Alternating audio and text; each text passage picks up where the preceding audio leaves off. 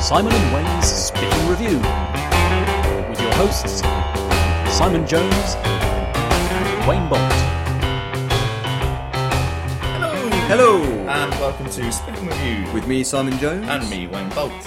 We're back after a bit of a hiatus with what I like to call the second season, where we're going to be taking a slightly different approach to the show. Rather than focusing on mainstream reviews of movies that you've probably seen reviewed in a million other places, probably two months before we got around to doing it, Yes. we're going to be taking a look at some slightly more unusual fare and more independent stuff. But we are keeping the trailer park. Yes, because we like doing that. We like the trailer park, it's quite entertaining, Yeah, even when it punishes us with terrible films. which we'll come on to that later. Yes. So, what we're going to be uh, doing today then, Simon? Uh, we're going to be talking about the 48 hour film challenge that is run by Sci Fi London. Uh, this has been going for three years, I think, now. And the last two years, we've actually taken part with our own little team up in here, here in Norwich. Um, the most recent one was at the start of the month. And April 2011. Yes, in case you're watching this in the Or, future. or listening. Or listening, yes. It's been a while since we've done this. Um, so yes, uh, and we're going to be talking to Christopher Puttock, who directed um, our entry this year. Um, he co-directed last year's one, Orphan Factory, and this time took it on himself to direct the whole project, um, bringing back a lot of the same crew uh, from last year and people we've worked with before. Um, some of them on Arms Race and other projects like that. You right there, Wayne? yeah, I'm just checking. we got a new podcast machine. Yeah. So, we're not sure how this is going to turn out. It's very high tech, so uh, hopefully you can hear us. If, if you can't hear us, then I don't know why we put it up. No. That make no sense It wouldn't at make any all. sense at all. Anyway, um, so let's uh, get on and welcome Christopher Puttock to the Hello. show. Hello. Um, yeah, Chris has been involved with numerous film projects around It's a Trap. Um, yeah, pretty much everything we've done you've been involved with to some degree over the last few years. Yes, Um, yes, I Arms have. Race, Chris was involved right at the last minute, pretty much, um, and kind of came onto the set as camera assist, I guess. And then, due to various incidents throughout the day, ended up kind of being first AD. Indeed. uh, which was unexpected, but there you go. Um, like I said, co-directed Orphan Factory last year and directed Temporary Status this year for this year's 48 Hour. Um, so, first question: Why do 48 hour projects? There's something very satisfying about doing a 48 hour project. Um, a lot of projects tend to drag on uh, for months and months and can get stuck in post quite often. Uh, the beauty of a 48 hour project is that you have your finished result within the two day period. Uh, it's hard work, um, but as long as everyone's on board, you can get a, a decent result within a short period and have something to show for it. Yeah, and I guess you can get more people involved potentially because they know that they're committing this defined part of their life rather than potentially the next two years of faffing about with all sorts of different things. Yes, and uh, obviously you're, you're not being let down. If if you get someone on board and something takes a couple of months, people obviously have lives outside of that project, um, and you can find yourself without an actor or um, you know without a team that you originally built up for no reason, uh, for no, through no fault of people. Yeah, because I guess Yeah. this is particularly a problem when you're doing volunteer stuff. Obviously, when people are getting paid, it's all slightly different. Yes. And things tend to kind of tick along more nicely when people are getting paid as well. Uh, when it's all completely volunteer, everyone's just being involved because they like making movies or because you've convinced them down the pub. Uh, you need to kind of crack on with it, and the 48 hour focuses it all into that really small period. Um, so, last year, which was 2010. 2010, that's a long time ago. Uh, A year. yeah, we did the Orphan Factory, which was We did. um, our first attempt at a 48 hour project. Was it your first attempt? at that It kind of was thing? yes. Uh, Yeah. anything on that sort of timescale. Yes. So going into it, uh, what did you expect from the the whole concept of doing it in two days? I think I expected it to um, be hard work, but I thought I'd probably get more sleep than I did. um, I've now learned across the two years that if you like, if you get three hours sleep within the forty-eight hour period, you're probably doing pretty well. Yeah, yeah, yeah. It does seem that if you're in the sort of directing type position, you're basically not really going to have any sleep. That's yeah, that pretty much sums Yeah, it up. that's just a given, I think. Um, Yeah, the acting and writing side of it uh, is all pretty much wrapped by Sunday afternoon and go down the pub. Yes. Very enjoyable. Yes. Yeah, While- that, that while seems we to be sit built in. it's nice to update you with text messages as to how far through jugs of ale we are. Yeah, that does seem to be Yeah. written into the writers' schedules that you must be in the pub by Sunday afternoon. um, so, how did it go last year um, in terms of the whole experience and what you kind of got out of it? Um, in terms of uh, sort of figuring out how you wanted to approach it differently this year? Um, last year, I think a lot of lessons were learnt around um, having the team on board um, and from the beginning, but defining roles better at the beginning, um, especially around the concept stage and the writing stage. You you want everyone on board um, from the beginning so that they buy into the the project. You, you're going to be asking a lot of those people within 48 hours. Um, so you want them to buy into whatever idea you run with, but too many cooks uh, can be a problem at the concept stage as well.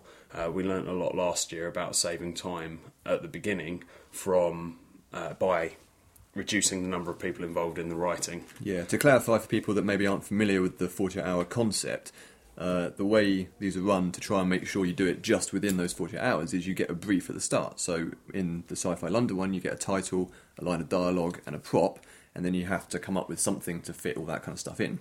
And last year with Orphan Factory, having not really done it before, we basically had the entire cast and crew in a room when the brief came in, and then we spent three hours just throwing ideas around. And Around that, yeah. A lot of interesting stuff came out of it, but it took a very long time. We, last year we did have a particularly obtuse uh, set of um, specifications, though, We did, we and, did. and we were trying to avoid the obvious. Um, which is what we ended up which doing. is what we ended anyway. up doing anyway. So we just did Yeah. that. This is kind of the lottery of this kind of thing, in that you don't have any idea what you're going to get, and potentially you could be a team that gets great stuff, whereas another team can get a really hard line of dialogue. Um, I think this year there was a line of dialogue about a Dulux dog exploding in the toilet, um, which is actually worse than our line of dialogue last year. That that is worse. So- But that is part of the fun of the project as well. Um, having to be creative within those constraints. Yes. Um, it can be hard, but that adds to the challenge. hmm Yeah, being forced to, to work to a particular brief so that you kind of narrows down your possibilities, and then you have to try and work around the inherent problems that come up with that. Yep. Um, so, um, one thing that different teams approach differently to these these 48 hours is how much creative stuff to do in advance, like before the actual 48 hours begins. Um, and certainly this year, um, our team basically didn't do any. No, I'm very much of the opinion that part of the fun of the challenge is to do it all within the 48 hours. Um, some teams do a lot of preparation before they get to the briefing stage, up to the point of, of some teams, I'm sure, write their entire plot before they get a briefing and then try and shoehorn in their three elements into the plot they've already written and, and the locations and um, that they've already prepped. That is certainly one way of doing it, but I find that you run the risk of those items appearing very shoehorned in, um, and it becomes obvious that you've done that. The other problem is that you can end up altering things at the last moment um, and end up with a film that doesn't really make sense. Um, or that, with a title that doesn't make sense to the film that you wanted to shoot. And really, if you you're going to shoot a film, if you're going to put that much preparation in, why not take two weeks over it and uh, make a, a really good short film? Yeah, and shoot it properly without the kind of artificial constraints of Yes. the 48 hour thing. Yeah. Um, so, um, there's some discussion after the competition this year um, with different teams wondering whether professional teams should be uh, taken out of the competition or whether there should be a budget limit on how many how much money people can put into their projects to try and kind of level the playing field because obviously everyone's coming at this thing with different resources uh, what do you reckon to the idea of, of doing that kind of thing I don't think that there. I personally have no problem with professional teams being involved. They're under the same constraints as um, everyone else. They have the same 48 hours to shoot in. Their films might look a little prettier because they have better equipment to shoot it on, but that is the only thing that they really have an advantage in, in my opinion. Uh, their art departments still have to prepare whatever they're going to prepare. Um, they can still get the same number of people on board.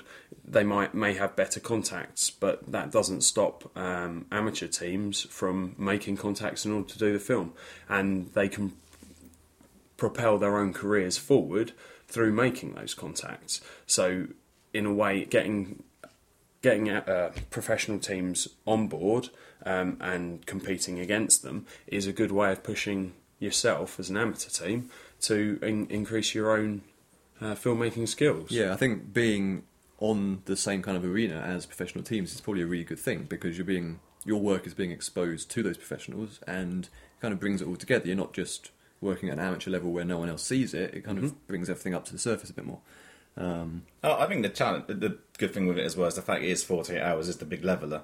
Yeah. Because it doesn't matter how good you are at being professional, if you can't do it under pressure to that time scale, um, you're going to suffer the same as uh, a, a willing amateur who's um, also under the 48 hour pressure. And I think it's just the. But that is the key thing to it because you can't really uh, try and justify uh, stopping people entering or having budgets and stuff because you just how are you going to do it? yeah, it, It's there's like no way you can. No, look at us. We're not exactly. You know, we're not professional at what we're doing, but we have professional contacts and are able to borrow professional equipment. But uh, would that then class us as professional? And Yeah, exactly. There's no way to really define it. Um, And I think also potentially the 48 hour restriction is, is in some ways going to be harder for the professionals because they're used to a particular workflow and way of working. and Having to suddenly do it in such an unusual manner could be harder for them than it is for amateurs who just kind of do what comes to them uh, anyway. I think you mentioned budget as well. I, I don't think that having a an excessive budget necessarily makes a good film. You can make a, a really good film in a room with no no fancy lighting. You can write a really good film and shoot it fantastically well um, with no budget. You don't need a fantastic budget to shoot a good film. There are plenty of big budget films that are atrocious. Skyline. Skyline's a very good example. Transformers 2. Another great example. Yeah, gamers. We can go on. They're not gamers. That's Gamer. quite good. Gamer. Yes. Important With difference. distinction. Yes. Um, so, Temporary Status was the movie we got out of it. Um, It is. What were your thoughts on the finished product? I'm very happy with it. Um, there are some technical um, issues that we've certainly learnt um, to give ourselves more time in post next time, that so we could correct those next time. It is a learning process. Um, I feel that temporary status as a whole is a is a good little short. Um, we've told a good little story. It looks very nice. Within a 48 hour constraint, I think we've shot a fantastic little film. Yeah. And uh, going forward into next year, because we'll probably do it again, um, any particular changes to the way you do things? Is there like any additional crew positions or something that would make the whole process a bit more slick? I can't imagine what you're talking about. um, yes, definitely. There's uh, we've got a fantastic team. The production side of the team um, is very practiced now um, between the few films that we've done, and we've got a really good dynamic there. Um, we've got a great writing team behind us. Everything leading up to and including the production is fantastic. Um, the the problem that we had is um, this year we actually shot too much footage. Last year we didn't quite shoot enough. Um, we overcompensated this year, and we had a slight issue with um, trying to locate footage off of the uh, the cards.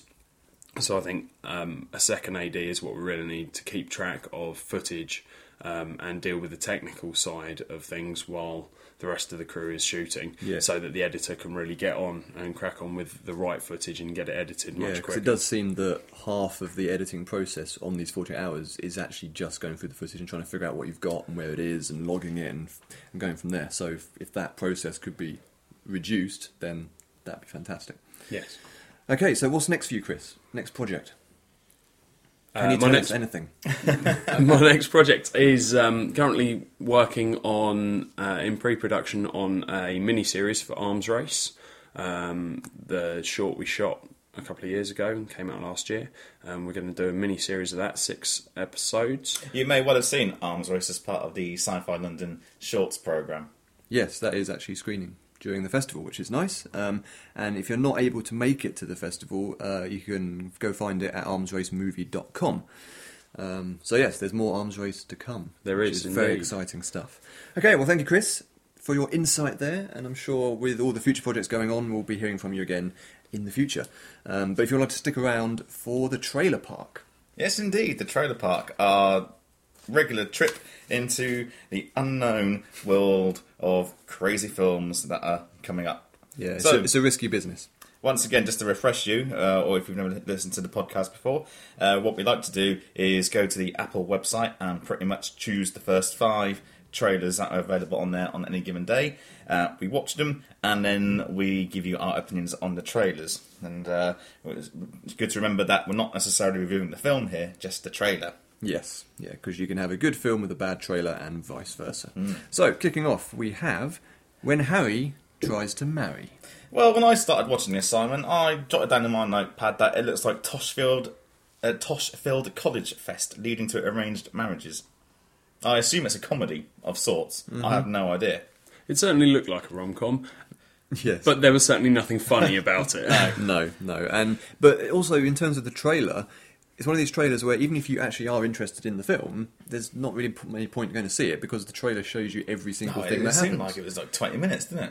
Hmm. And and literally, it did seem to show every major event in the movie.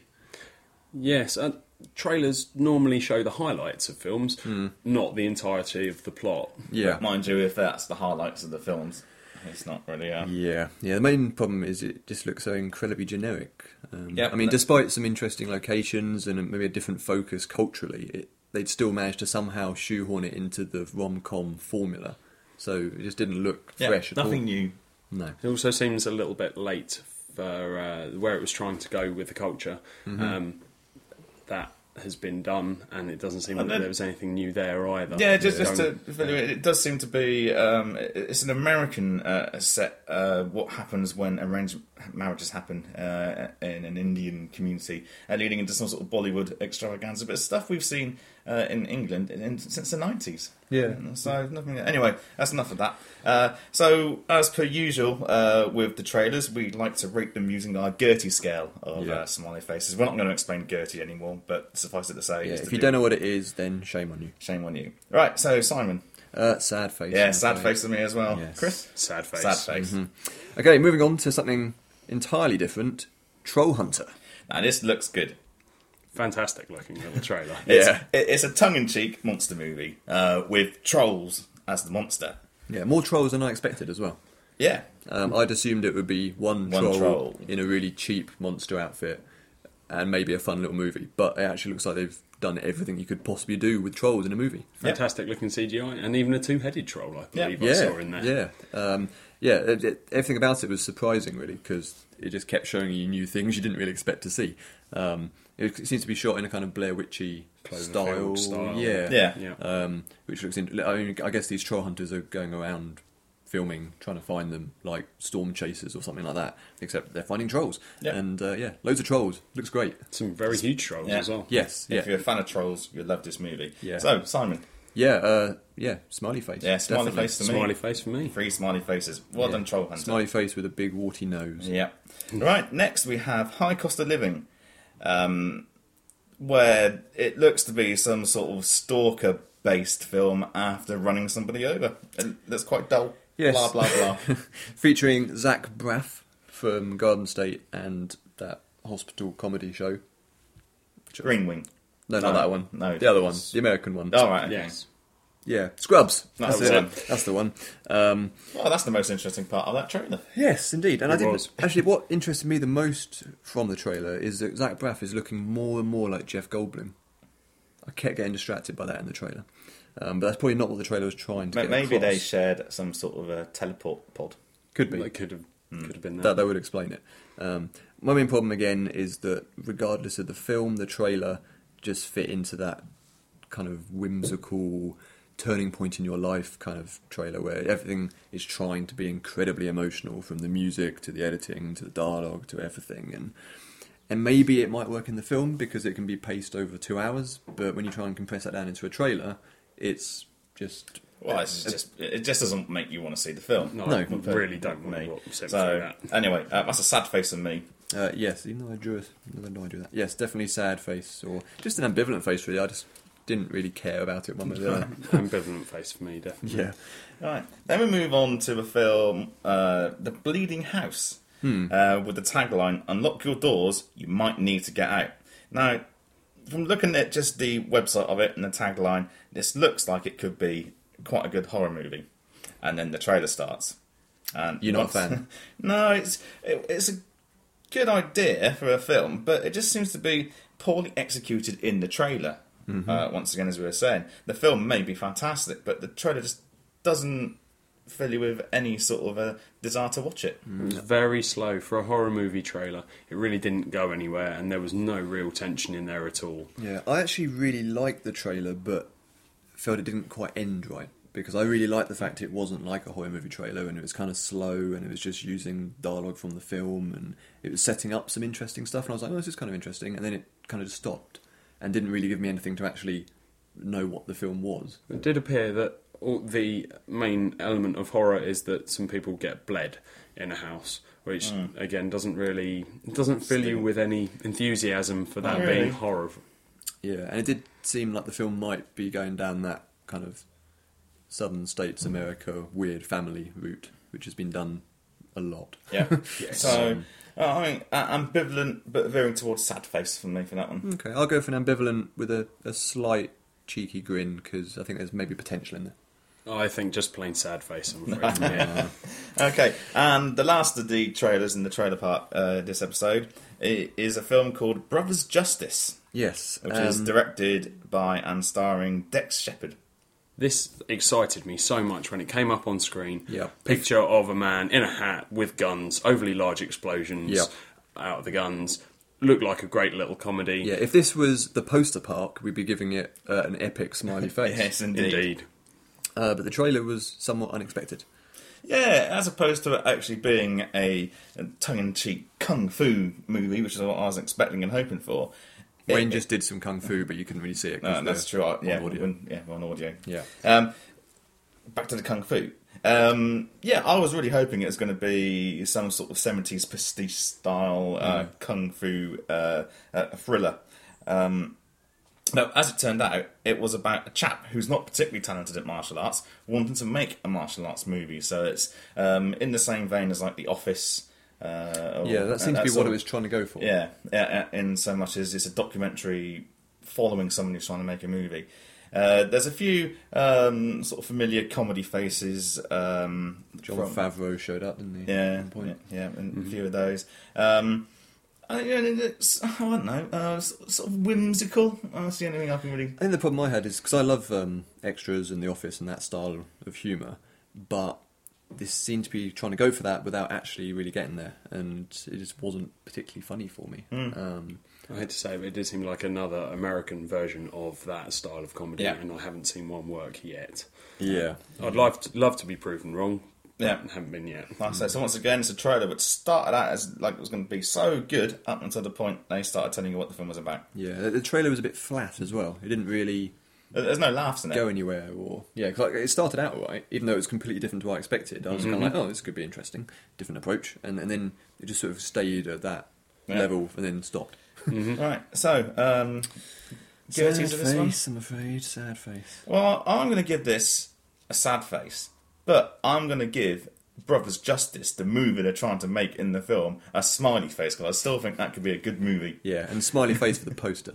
Ambivalent face with, with just a slight upturn. I'm hopeful that actually the film itself could be good, but the trailer isn't great. Yeah. Right, so that's the end of the trailer park this week. Um, and just for the final 10 minutes or so of the show, we're just going to have a quick run through of the um, of the movies which made the shortlist of the Sci-Fi London 48 hour film competition. Alas, temporary status did not make it onto No. the shortlist. No. Um, but these are the following films. We'll just run through them quite quick because uh, I'm sure, as the judges who had to sit through over 174 or whatever of his films, um, it can get quite, quite, Yeah. Quite a challenge to watch a lot in one go. Yes, it can indeed. So, So, well yes, they, judges for a start. they started off. I think there was 350 teams entered or something like that, and 170 odd teams actually managed to complete the task and get a film in. And then the judges have whittled it down to this 10 film shortlist. So, from the top, uh, we have Silent Girl. Yes, uh, it's quite an interesting setup uh, with a. It seems to be like a Victorian style cloning. Um, science experimenty kind of film. Mm, The most impressive thing was the fact it was a period piece. Yeah, that was really good. That was stunning and really well done. Um, excellent acting as well. Yes. I thought um, had a nice, slightly kind of pulpy feel to it in terms of some of the acting. Um, It was verging on steampunk as well, but they Yes. managed to stay the more just pure scientific side of things, Mm-hmm. um, as opposed to going that other way. But I could see this appealing to a certain yeah, um, definitely. And set of the audience. yeah, they really set a nice atmosphere and tone, and Mm. yeah, very effective there. Um, I'd like to know a bit more about exactly how it linked in with the modern day bit. Um, but yeah, Mm-hmm. Yep. it was impressive production value Yeah, for so, sure. so well done. Indeed, No Escape. This is a lovely looking movie, um, clearly shot on some very nice equipment, um, with some pretty cool CG thrown in, and uh, yeah, what did you think of it? Well, I thought it looked good, but to be honest, I couldn't really follow what was going on. Yeah, I didn't fully grasp the story. I, I, again, I love the setting, Mm. um, kind of reminiscent of the Half Life kind of universe, that sort of thing. Um, the style of it was fantastic as well. I loved that they kind of, for most of the running time, just went with the score and had very, very little actual sound going Yeah. on. Um, very effective and probably very clever as well in terms of the 48 hour because the less sound work you actually have to do, the easier when it comes to that kind of thing. So, yeah, probably very clever the way they pulled that together. Yep. Right, good night, Oh, Rosemary. good night. Good night. I'm not called Rosemary. Oh, no, neither am I. Um, so yeah, I really like this one. Yeah, I thought Um, this was quite creepy, and I, I, it's had a sort of misery kind of uh, feel to it. mhm. Yeah, very much uh, creepy story. Actually, I don't want to give too much away. To No. so I won't say too much about what it's about, but it's uh, definitely worth watching. Good night, Rosemary. Um, good story and probably the cleverest use of the prop from their brief. Um, it's very very blatant the way they use it, but it's quite cheeky and clever. I yes. liked it. No, it works very well. I like. I quite like that one. hmm Uh, two years of summer. It's got a tank. It's got a tank. Yeah, there's a tank in it. Yeah, it's, it's quite a good story idea as well. Um, quite well executed. Yes, yeah, good acting. Um, I don't know. Yeah, the actors all seemed. Um, To know what they were doing. yes, no, they knew what they were doing, but were maybe a bit too clean. They looked like they'd all had just like had a wash or something. Mm. Like I could have done with a bit more grime in the kind of post-apocalyptic thing. But yeah, um, yeah, interesting story. And again, I think all the ones that I've liked watching are ones where you want to know more about the story, Yeah. and you'd like to see some more done in that kind of world. Um, that was definitely one of the the candidates for that. Um, right, Red Rain.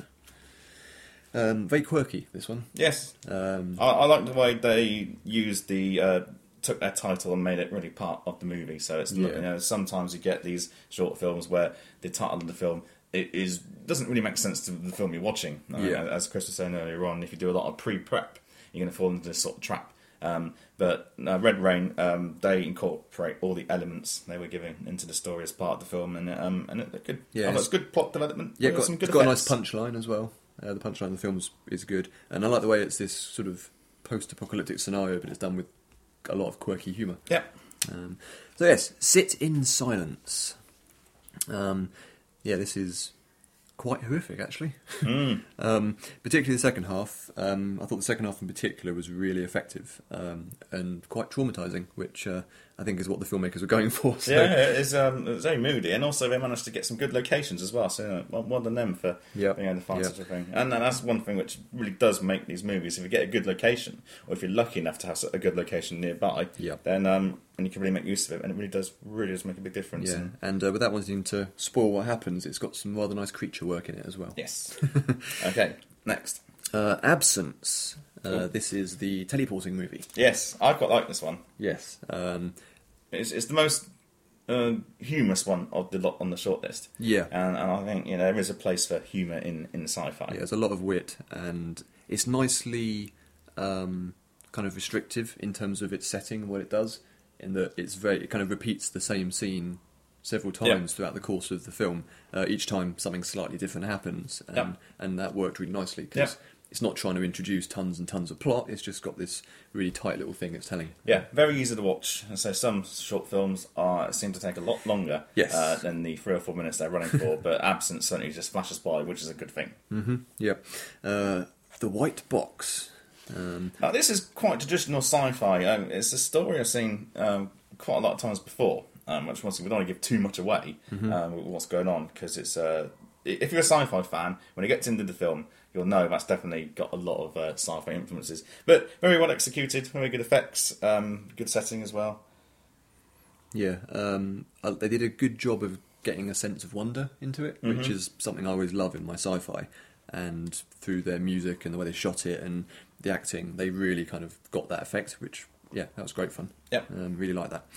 Uh, right, the intention of Miles. I like this one. It's quite gory. Mm-hmm. Um, good use of the props they, they had, and um, yeah, Yeah, very good. It's got great sound. It's it's a really visceral movie, and that every time this guy's operating on himself, you really feel it. Mm. Um, so it's like great combination of sound and acting and the, the prosthetics or whatever effects they've managed to do to create that stuff. Yeah. Um, uh, nice cinematography. Um, a large part of the film just takes place in one corridor, um, and it's pretty much the one shot as well. Yep. Um, but it's a really, really good shot. Mm. So yeah, works superbly well, I thought.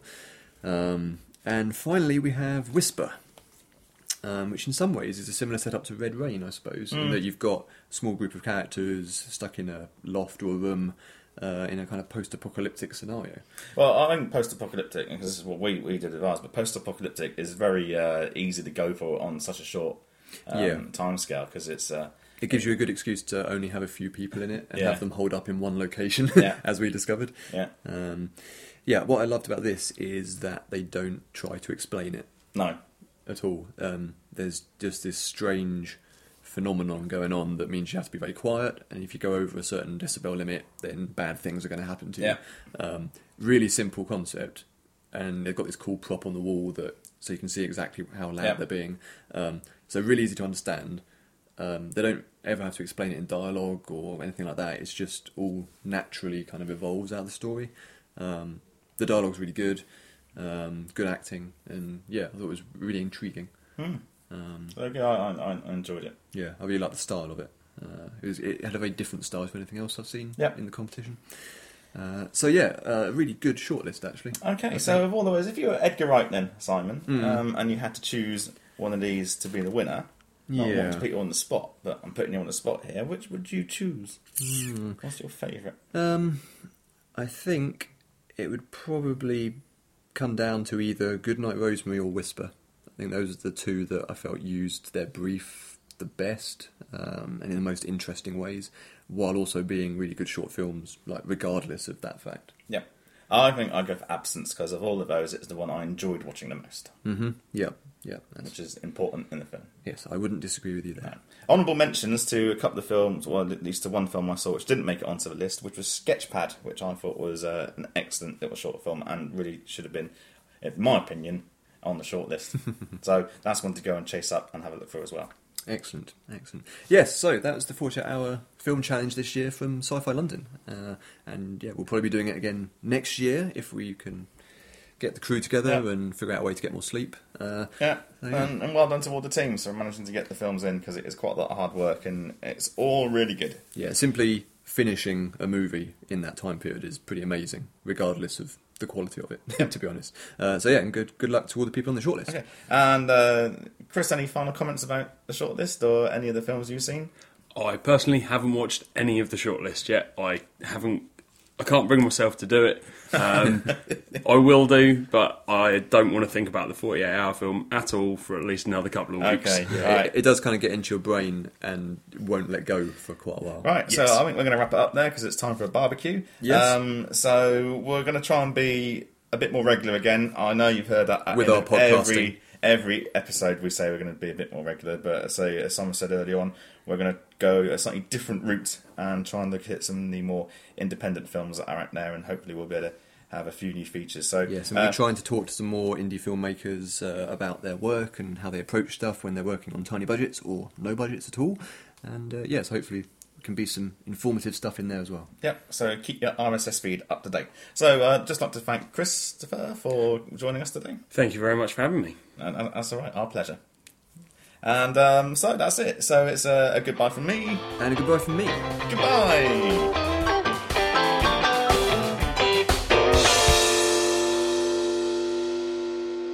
If you'd like to contact us, you can email Simon and Wayne at spiffingreview.com, follow us on Twitter at spiffingreview, or visit our website, spiffingreview.com. Thanks for listening.